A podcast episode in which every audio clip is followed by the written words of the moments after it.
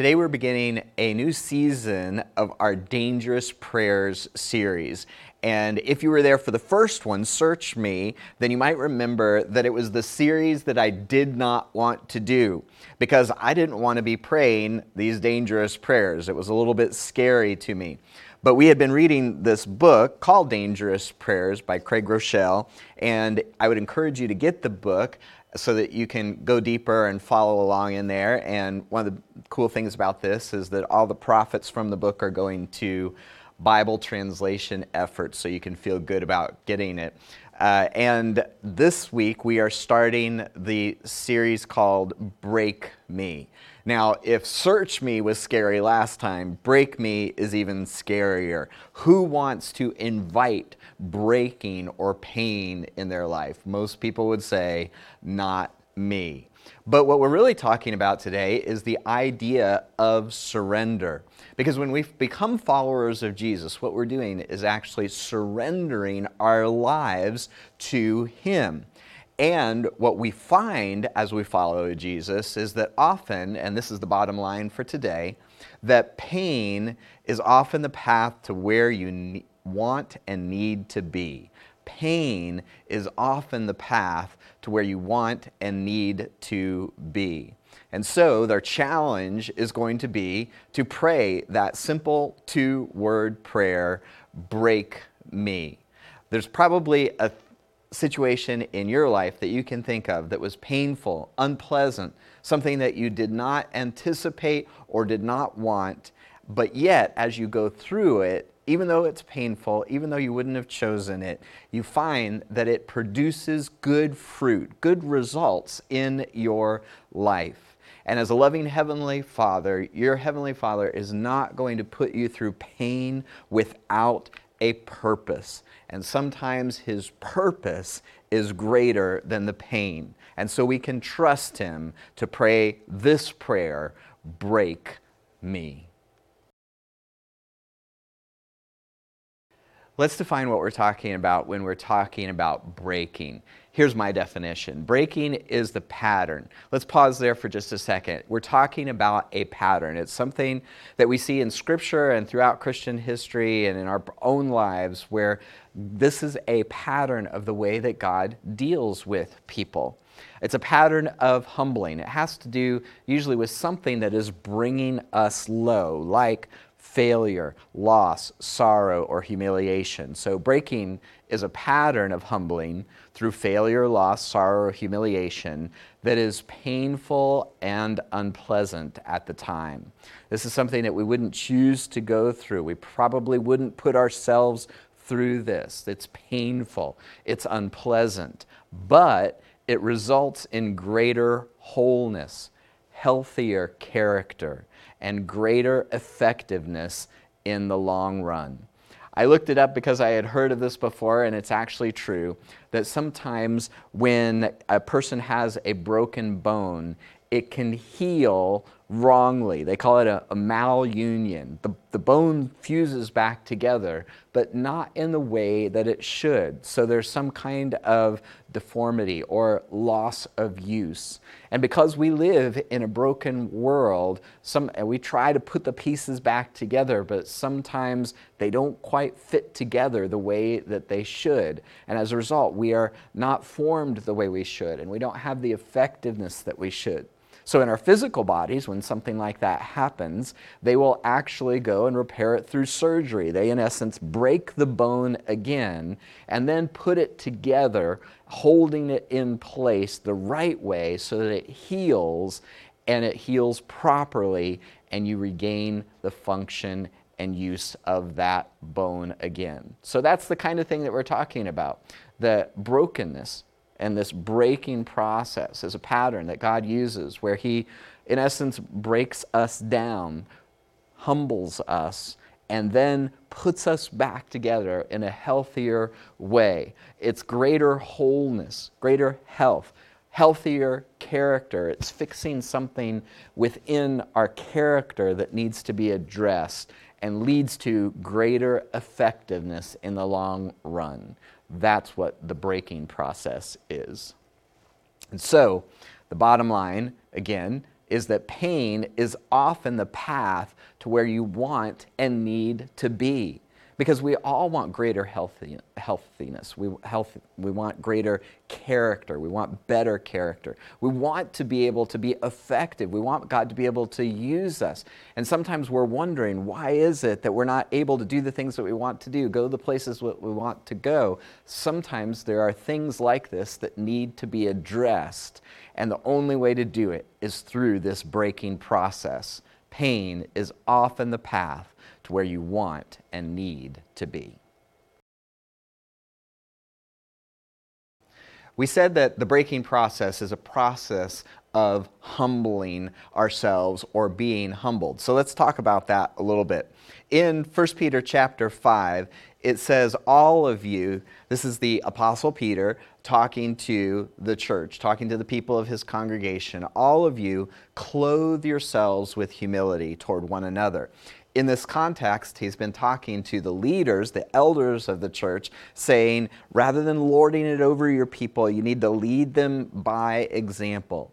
And then he turns to the people in the church and says, You want to be able to, you, you want to follow the lead of your leaders. So whether you're a leader or a part of the congregation, all of you should be clothing yourselves in humility toward one another. And then he goes on to give the reason. Next word, because. Because, and this is a phrase that's repeated multiple times in the scriptures God opposes the proud, but gives grace to the humble. God opposes the proud, but gives grace to the humble. And the way I always describe that is if I'm going through life, I want to be on God's side. I don't want to be opposed in opposition to God. And when we humble ourselves, then He gives us grace and power. But when we are proud and stiff necked, then God opposes us. So, we want to clothe ourselves in humility. The idea of clothing is a idiom for just the way that we conduct our lives, our character, our demeanor is just we are clothed with humility because God opposes the proud and gives grace to the humble. And so his conclusion, Peter's conclusion is this humble yourselves. You see, you've got a choice. You're going to be humbled. You can either have God do it for you or you can humble yourself. Humble yourselves, therefore, under God's mighty hand, that he may lift you up in due time. Again, because you're going to find that if we harden ourselves, if we harden our hearts, if we are in opposition and proud, then God has to humble us. But if we humble ourselves under his hand, then in time he will lift us up.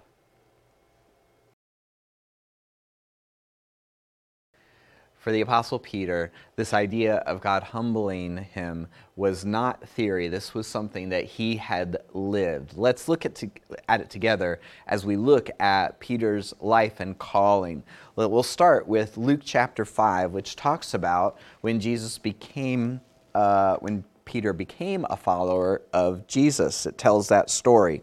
It says in Luke chapter 5, beginning at verse 1, one day, as Jesus was preaching on the shore of the Sea of Galilee, great crowds pressed in on him to listen to the word of God.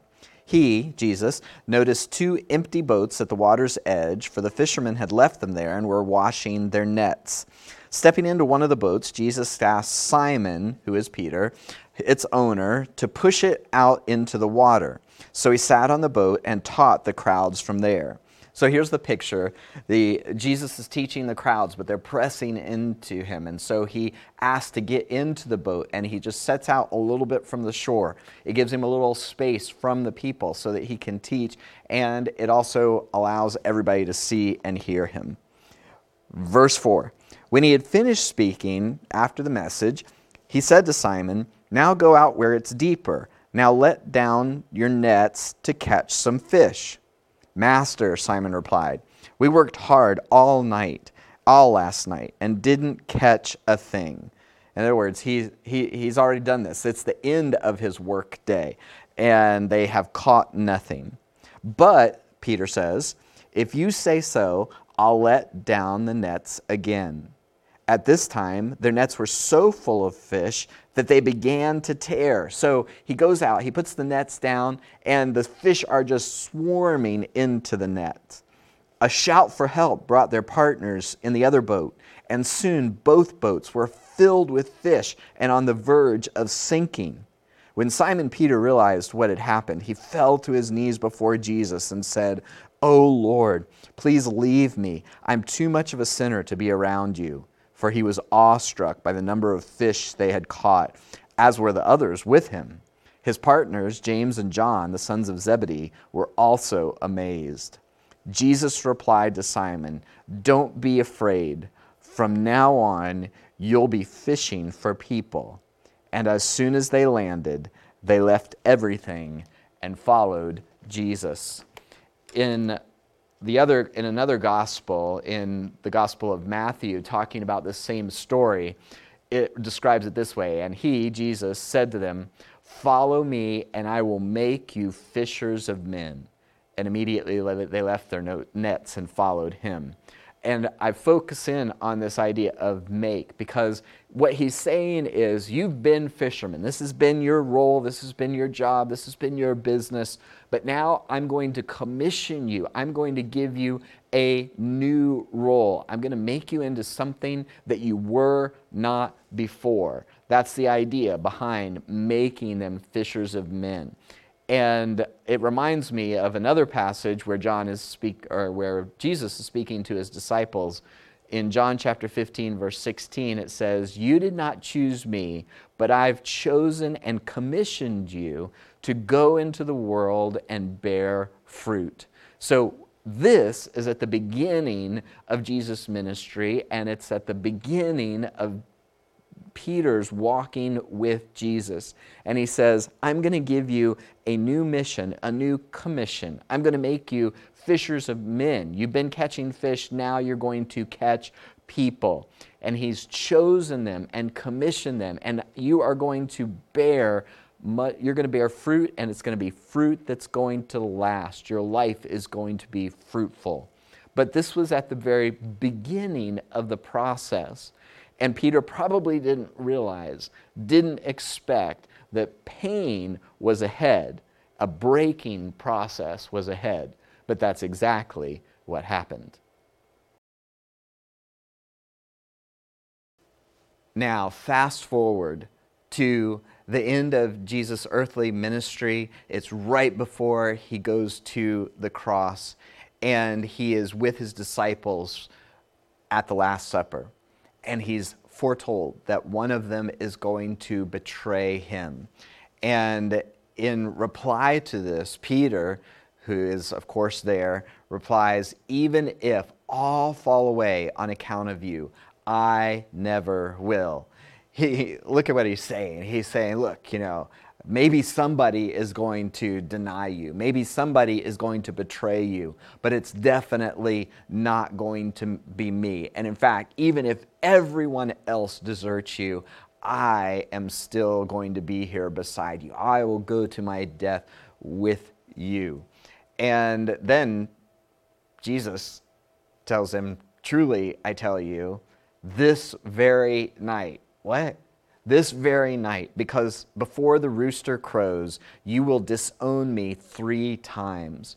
See, in this process, Peter is about to learn something about himself because he thought that there was no obstacle that could keep him from being faithful to Jesus, from fulfilling his calling.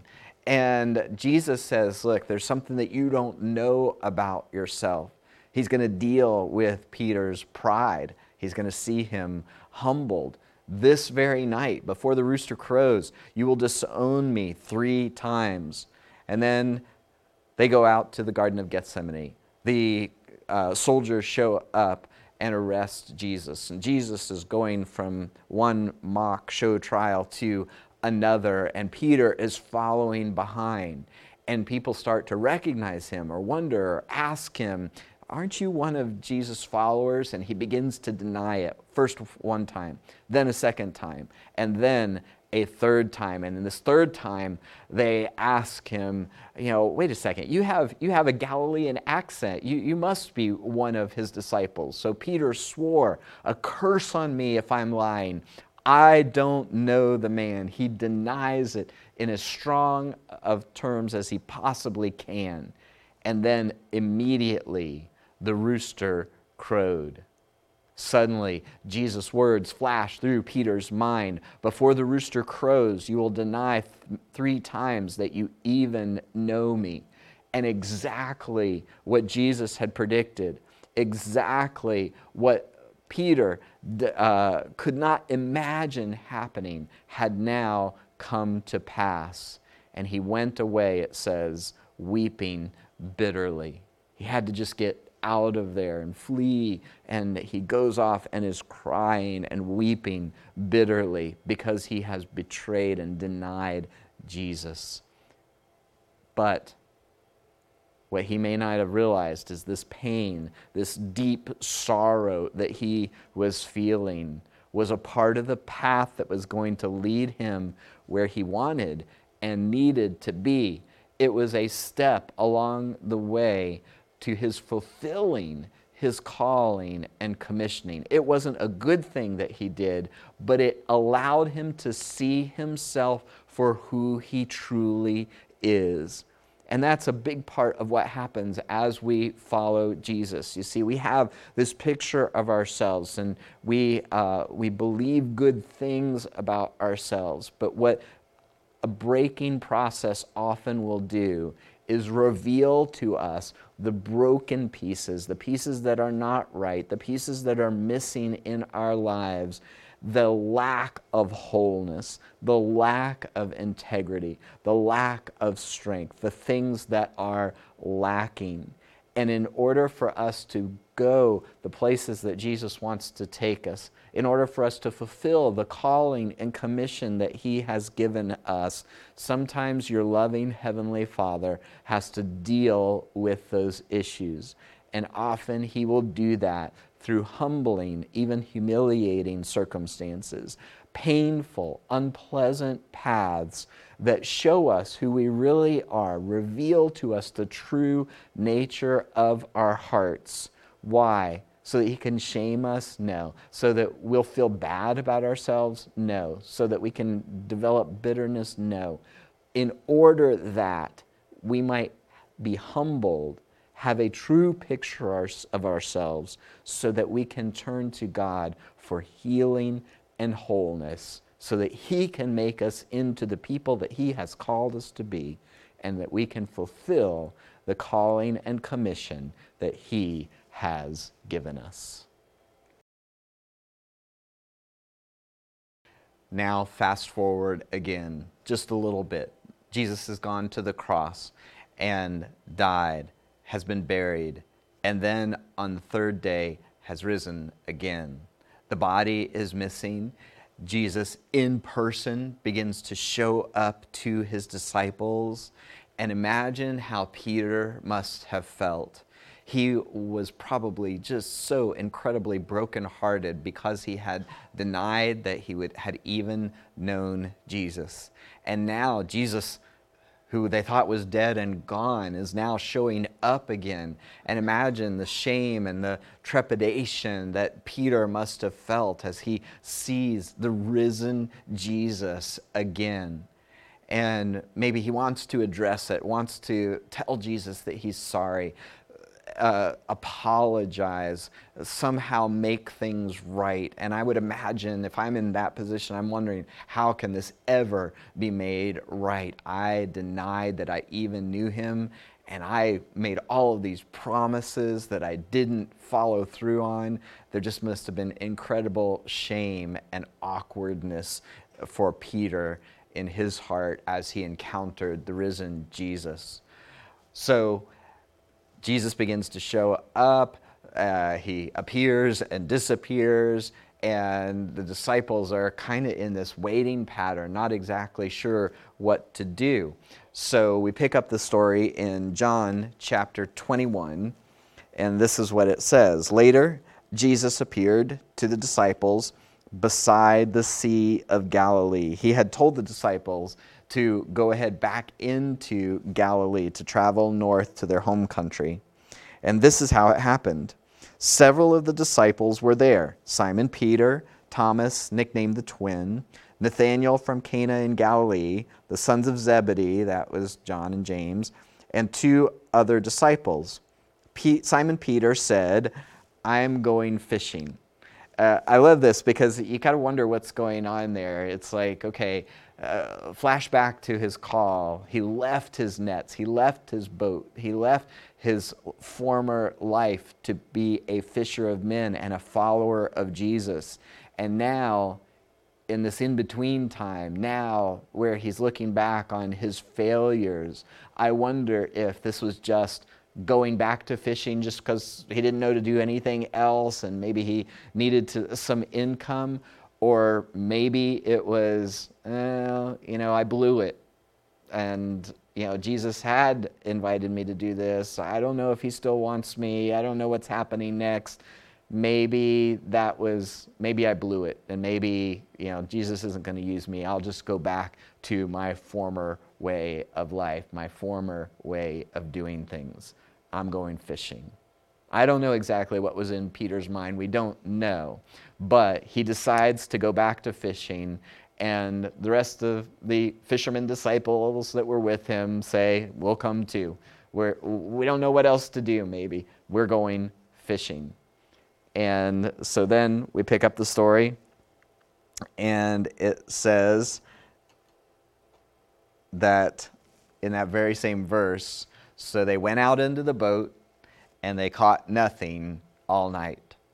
This was exactly what had happened at the very beginning of the story. It doesn't say that, but we're immediately supposed to acknowledge and recognize oh, this is, this is Peter and the disciples going back to fishing, going back to not only are they not doing the calling that they received, they're, they, they can't even fish anymore. It must have been a very frustrating and unproductive night. They caught nothing all night.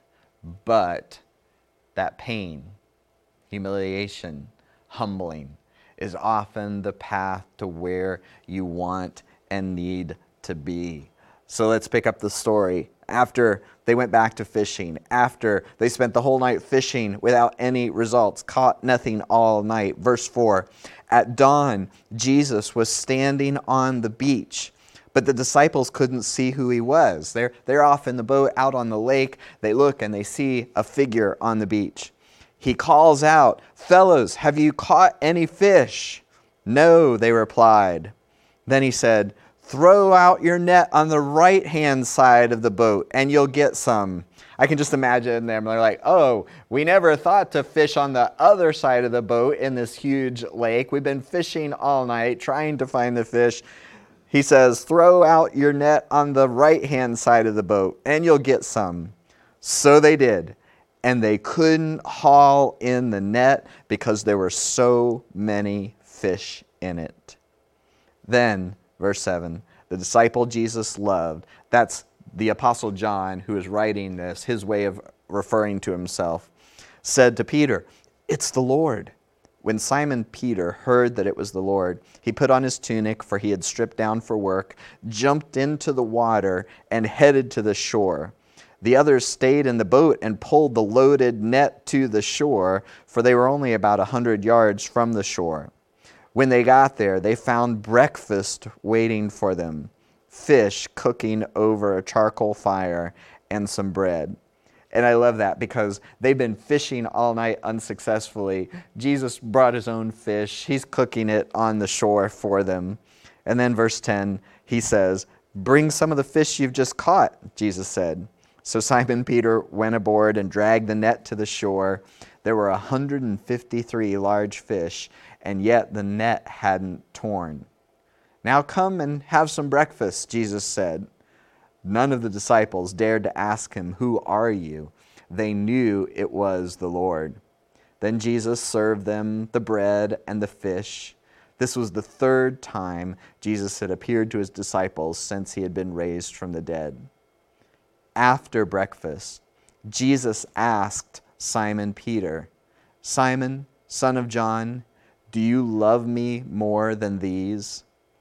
Yes, Lord, Peter replied. You know I love you.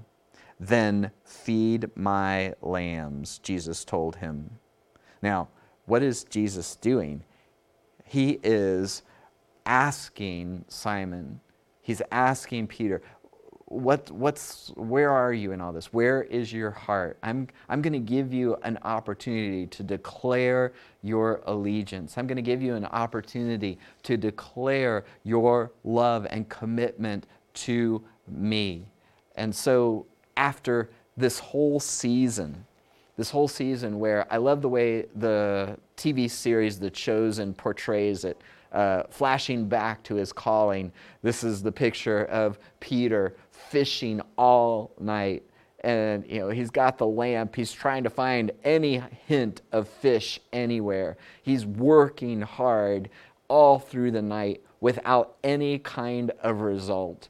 And then he comes to the shore and Jesus is teaching, and he gets in his boat, and after the sermon is over, he tells Peter to let down the nets one more time. And after that, the fish swarm into the net. The boat begins to sink because it's so loaded down with fish. And now, in this scene that we just read, we're flashing forward, and it's the same thing over and over again. It's the same thing of their unproductive work when they're on their own. But as soon as Jesus says the word, the fruitfulness of their labors comes into being. The fish are swarming into the net. And Jesus remembering, knowing that Peter has denied him three times, knowing probably that Peter was wondering, is the opportunity still there? Is the commission and call still open to me? Because I've failed, I've fallen short, I've denied you. And Jesus says, Do you love me? Yes, I love you.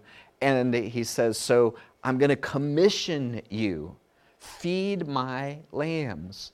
Uh, take care of my flock. Jesus had des- described himself as the good shepherd. And now he is once again reaffirming and recommissioning Peter, saying, You're going to be my under shepherd. I am going to, uh, I'm going to use you. I want you to feed my lambs. And then he does it again.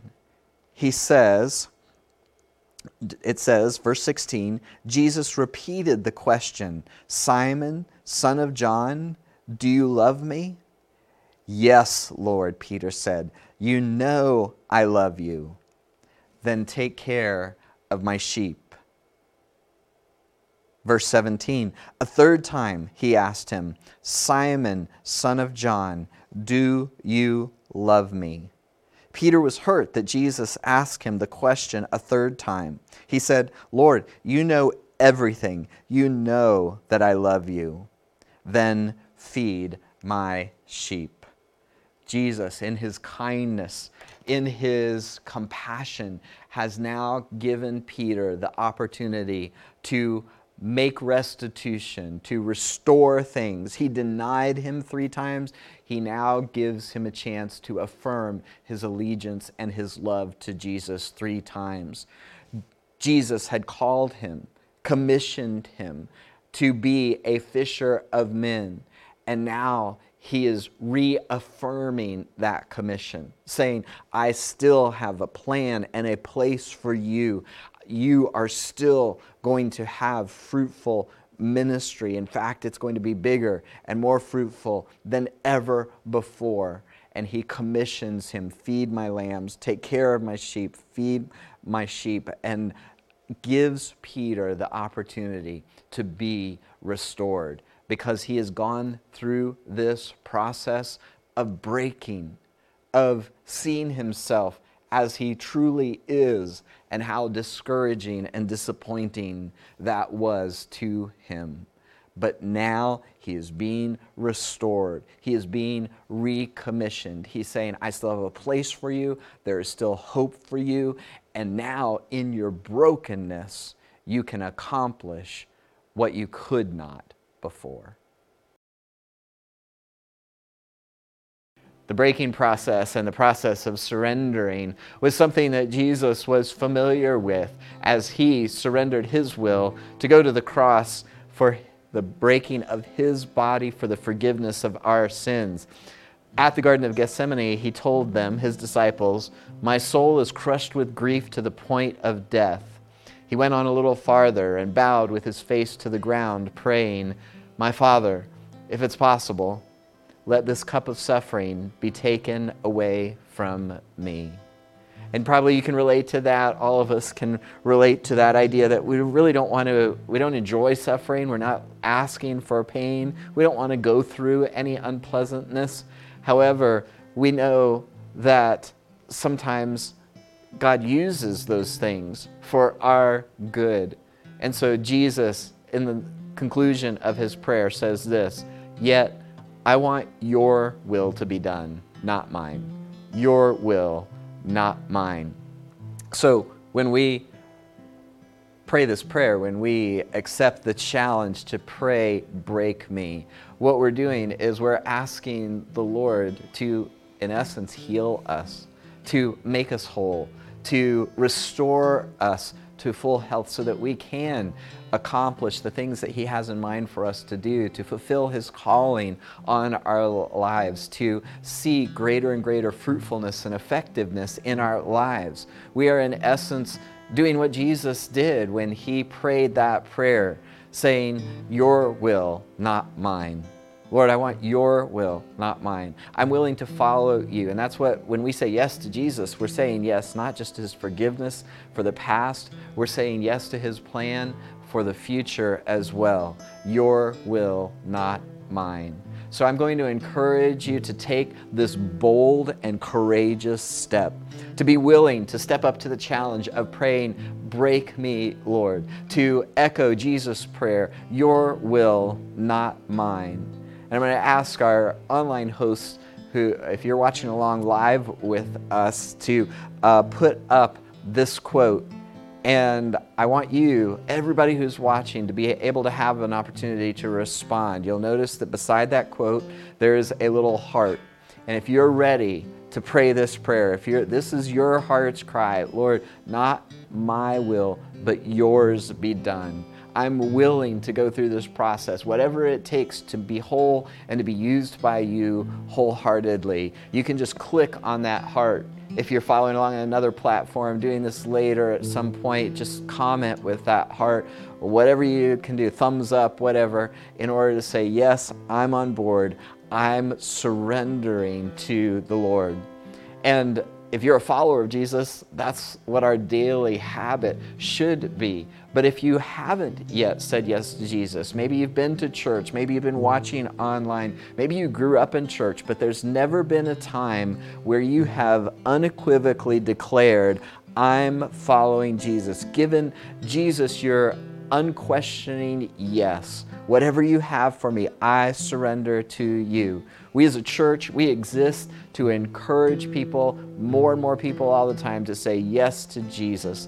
And so, if that's you and you're committing your life to Jesus for the first time, you're saying yes to Him. This is what that means yes to His forgiveness, that the, what He did on the cross is going to count for you.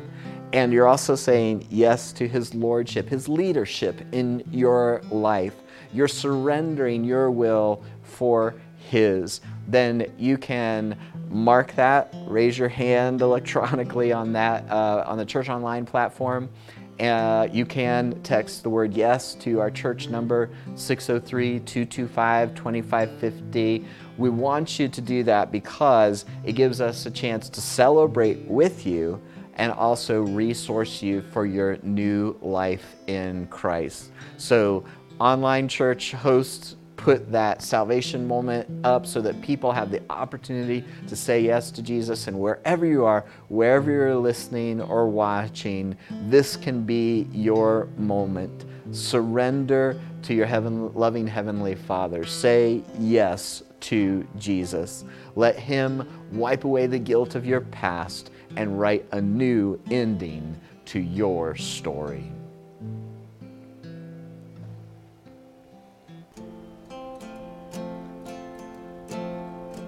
You shine through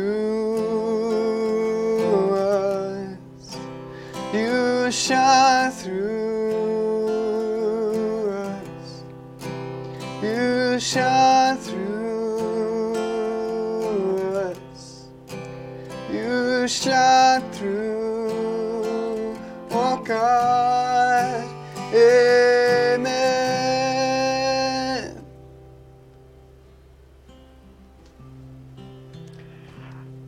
Would you pray with me?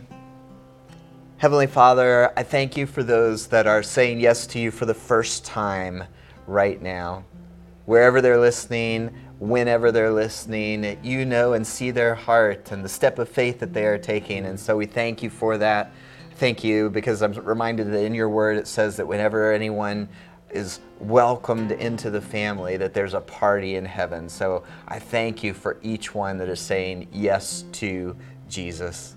And Lord, I thank you for each person who is watching who has already started on that journey and is renewing their commitment to just surrender to you by saying and praying that prayer, break me. That I trust you, Lord, so much that I know that I can place my entire life in your hands and that whatever you lead me to, whatever you lead me through, is going to be for my good and my benefit and your glory. And so I pray, Lord, that you would give everyone the courage to pray this prayer break me.